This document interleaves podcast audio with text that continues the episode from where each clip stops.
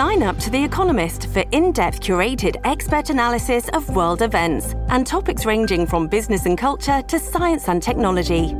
You'll get the weekly digital edition, online only articles, curated newsletters on politics, the markets, science, culture, and China, and full access to The Economist Podcast Plus. The Economist is independent journalism for independent thinking. Go to economist.com and get your first month free. I'm Ben Meiselas from the MeidasTouch Network. You know, we've talked about the 14th Amendment, Section 3, and its ability to disqualify Donald Trump and anyone seeking to hold political office who was involved in an insurrection. We did a whole video where we broke it down. We spoke about the law review article that was written by William Baude and Michael Stokes Paulsen, two originalist Federalist Society uh, professors who would normally almost always be siding with kind of right wing doctrinal stuff. But here they're saying, look, it's clear to them that under the 14th Amendment, Section 3, Donald Trump's already disqualified. He's done that people don't even need to file anything. It's up to the secretaries of state and individual states just to not include him because he was involved in an insurrection. So the fact that we have kind of a unanimous opinion by both originalist, so called originalist, Federalist Society scholars, and people like uh, retired Court of Appeals Judge Michael Luttig, who's considered like the godfather of quote unquote conservative judges and then you got people like Laurence Tribe, on the other hand, who also agree with uh, the disqualification, uh, who's considered like a, a, liberal constitutional scholar, although I think that these labels are a bit outdated. But the point is, is that kind of every serious legal scholar believes as of this exact moment, Donald Trump's disqualified from running. Go back, we did a whole video on this. I won't belabor the point here. Suffice to say, people are taking action now, and that's very, very, very important. So, a lawyer in Florida has now filed a challenge to disqualify Donald Trump from the 2024 race, citing the 14th Amendment. A tax attorney from Palm Beach by the name of Lawrence Kaplan filed a challenge in federal court this past week, pointing out the 14th Amendment, Section 3, which prohibits anyone from running for office who has engaged in insurrection or rebellion against the government, states that they cannot hold office. And Kaplan basically said, hey, someone's had to take the lead here, someone had to take action. So he took action. This is a scary, scary guy. And if he's president, I think we are on our way to fascism, Kaplan said. Quote, there's no law that says we have to remain a democracy forever. Let's take a look at the filing made by Kaplan. But here's an important point that I will make. Kaplan's taking the initiative here, but if you go by what the constitutional scholars are saying from uh, Federalist Society, other cons, everybody's saying he didn't even have to file this document. It's filed in federal court in the United States district court uh, for the Southern District of Florida because it should already be enforced just by the nature of the fact that Trump engaged in insurrection. And then the way the constitutional scholars see it, it would be justiciable in the sense that Donald Trump could then challenge his removal from being on any of the ballots come November 2024. But there isn't a finding that's needed by the court, but nonetheless, Lawrence Kaplan's like, I'm going to file something because if I don't file it in Florida, certainly, dis- you know, anyone who's under the DeSantis regime is not going to file anything. So here's the disqualification filing by Lawrence Kaplan. Got to give him credit. It's Kaplan versus Donald Trump. Just file it in federal court. Complaint and request for declaratory relief. Petitioner now comes before this honorable court seeking declaratory relief on this specific issue of whether Donald Trump is indeed constitutionally prohibited from seeking a second term as President of the United States. Encompassed within this request for declaratory relief is a further determination as to whether candidate Trump is indeed even eligible to participate in the upcoming Florida Republican Party primary, scheduled for next spring in 2024. In bringing this request for declaratory relief, petitioner has carefully studied the specific provisions of the United States Constitution which govern whether an individual who participates in overt rebellion and or insurrection against the United States government is effectively disqualified from service in the federal government whether as a representative, US senator, vice president or president of the United States.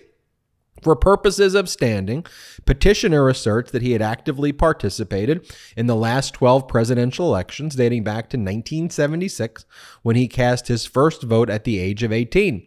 It should be noted that in the course of these 12 presidential elections, petitioner has cast his vote for both Democratic and Republican tickets and was registered independent for many years. Petitioner is a legal resident of the state of Florida, a U.S. citizen by birth. Petitioner has also been a member of the Florida Bar since 1984, the State Bar of California since 1985, the Oregon State Bar since 1997, and is currently a member of the U.S. Tax Court, the U.S. District Court for the Southern District of Florida, the 11th Circuit Court of Appeals, and the United States Supreme Court. Petitioner has never been sanctioned or suspended by any court. I'm a lawyer of good standing. I'm both, he's basically saying, I'm a lawyer of good standing. I am allowed to be heard before multiple courts, including the United States Supreme Court. I'm not Democrat, Republican, I'm independent. I've voted both part, both sides, dating all the way back since I was 18 years old when I was first able to vote. And I think that this is a very dangerous person. And I've carefully studied the United States Constitution. That's why he is um, putting this out. And he goes, Look, the facts of this case are undeniably very simple. Donald Trump served as the 45th president of the United States, having won the election in 2016, was inaugurated in 2017. He served for four years until he lost the 2020 presidential election to Biden, who took office on January 20th, 2021. Trump chose not to appear at that inauguration of his successor, having left for his estate in South Florida while the ceremony was taking place. On January 6, 2021, after giving a speech to a throng on the ellipse near the Capitol, Trump exhorted the throng to march to the Capitol and told them that he would be right there with them. After he was finished with his speech, Trump returned to the White House and watched the watched later events unfold on television. As we are all aware, the throng marched to the Capitol, forced their way into the Capitol building, ransacked the Rotunda area, and even, even made their way into several offices of representatives and senators. As the confirmation of the results of the election were being undertaken in the House, alarms went off and the members scurried into safe tunnels and secure rooms in the basement of the Capitol. Of note, Vice President Mike Pence missed being reached by some of the throng by a matter of seconds as he made his way down the stairwell to a secure area. Eventually, several high ranking members of the government were shuttled to a safe area at Fort McNair in southwest Washington. One's willpower and productivity can in turn transform your life habits for the better, from workouts to job performance to life goals. Look, throughout the course of the workday, we here at the MeidasTouch Network, we are tasked with a ton of different assignments in order to ensure that we're keeping you informed. That's why we're so proud to partner with Neurohacker Qualia Mind. Now, our sponsor, Neurohacker, they combine 28 of the most research backed nootropics ingredients on earth into the ultimate brain fuel formula, Qualia Mind. And it's been changing people's lives for years now. For help with my daily mental performance and help supporting my long term brain health, I think Qualia Mind is indispensable. It's so cool to take a product where you don't even have to wonder if it's working because it does. I noticed a difference in just days to my focus, my mood, my memory, and my willpower to get things done. The formula is non GMO, vegan, gluten free, and the ingredients are meant to complement one another, factoring in each ingredient's effect on supporting mental clarity. It's also backed by a 100 day money back guarantee. So you have almost three months to try Qualia Mind at no financial risk and decide for yourself. See what the best brain fuel formula on earth can do for your mindset. Go to neurohacker.com slash Meidas for 75% off. That's only $39 a bottle. And as a listener of the Meidas Touch podcast, use code Meidas at checkout for an extra 15% off your first purchase. That's neurohacker.com slash Meidas to try Qualia Mind with code Meidas to experience life-changing mental performance. Of note, President Trump had sent out a tweet the day before claiming that January 6th will be wild. Trump also later remarked that the insurrectionists who had breached the Capitol were special and that we love you. He also later remarked that he that had Vice President Pence simply done his job and refused to certify the results of the election, that everything would have been fine. Not for several hours were the National Guard called in to quell the insurrection, as allegedly President Trump refused to do so and had been mesmerized by the events that were taking place. This is some well worded stuff right here mesmerized by the events taking place on his television at the White House.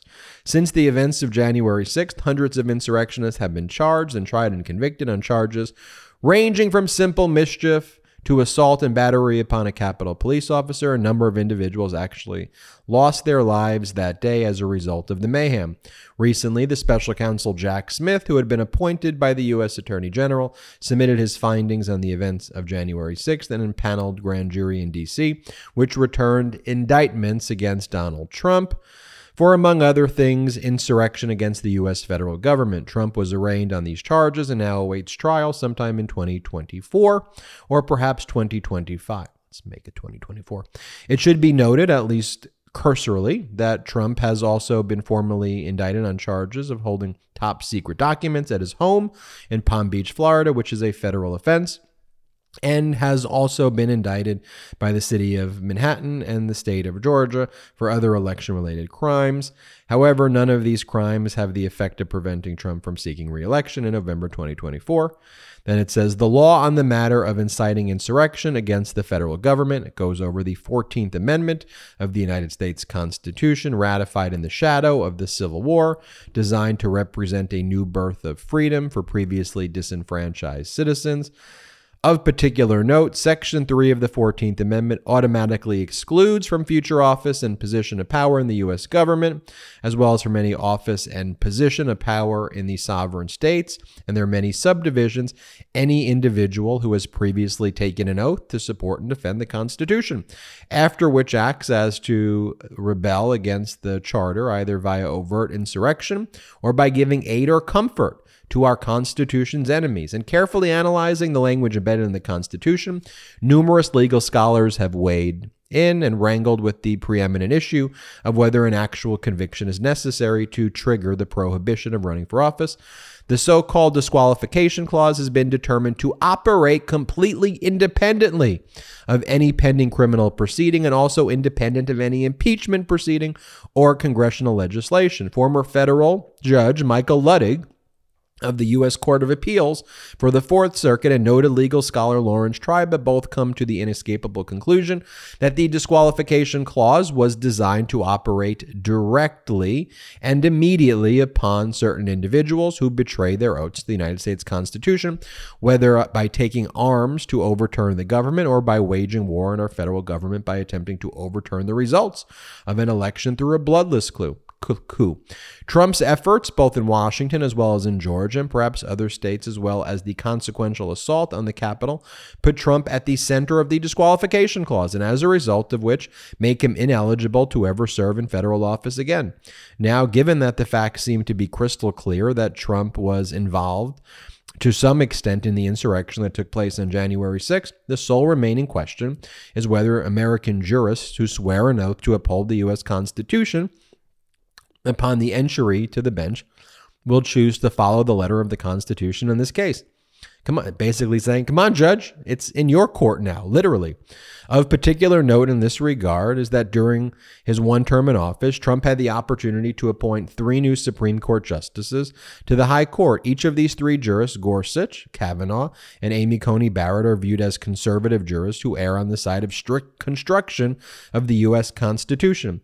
In their decisions to overturn the long standing case law of Roe v. Wade, the justices found there was no right of privacy imbued in the Constitution, and none could be fashioned out of whole cloth.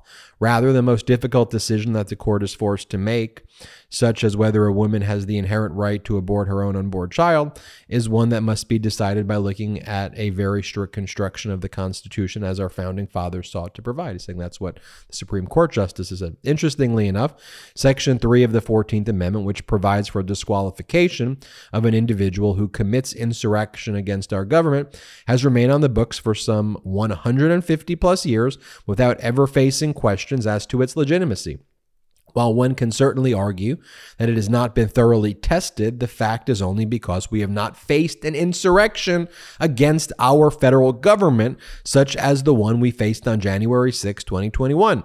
It should also be noted that Trump has since made statements to the effect that should he be elected, he would advocate for the total elimination of the United States Constitution and the creation of a new charter more in line with his personal values.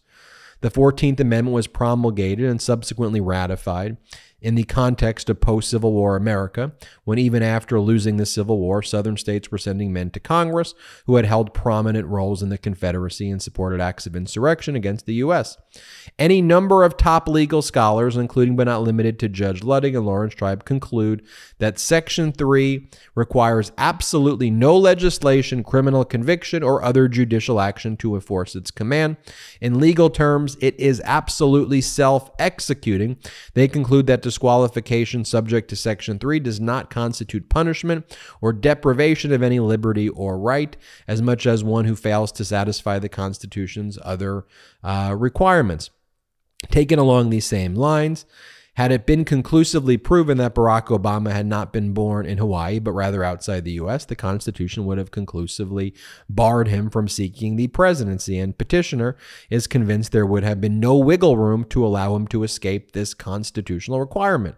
Furthermore, had Trump merely been thought by many individuals to have engaged in insurrection against the government. That would not have sufficed to trigger Section 3 of the 14th Amendment. However, the mere fact that he has been formally indicted for various felonies, including insurrection against the federal government, mandates that Section 3 of the 14th Amendment be triggered. The bottom line here is that Trump both engaged in an insurrection and also gave aid and comfort to other individuals who are engaging in such actions within the clear meaning of the terms as defined in Section 3 of the 14th Amendment. As such, this court, having the innate power to rule as to the tenets of the U.S. Constitution, is abjectly required to find that Donald Trump's action with respect to January 6 uprising and specifically the fact that he has been indicted for said acts have effectively disqualified him from seeking the office.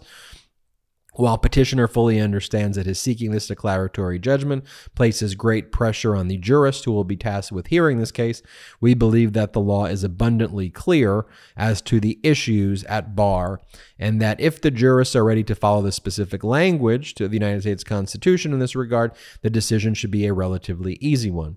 Wherefore, petitioner respectively asked this honorable court to enter a declaratory judgment such that Donald Trump is barred from seeking the office of the president President of the United States and further is barred from participating in the Republican presidential primary in Florida in the spring of 2024. Respectfully submitted Lawrence Kaplan of his own firm, Lawrence Kaplan PA. Right there, folks, lays it out in clear terms. This was very well worded. That's why I wanted to read the whole thing here, but lays it out there. And I'm glad that he had the courage to do it. And I hope that others across the country have the courage to file similar things. And as he foreshadows, this will go before the United States Supreme Court. Make the United States Supreme Court rule on it. Put the United States Supreme Court on notice, on record.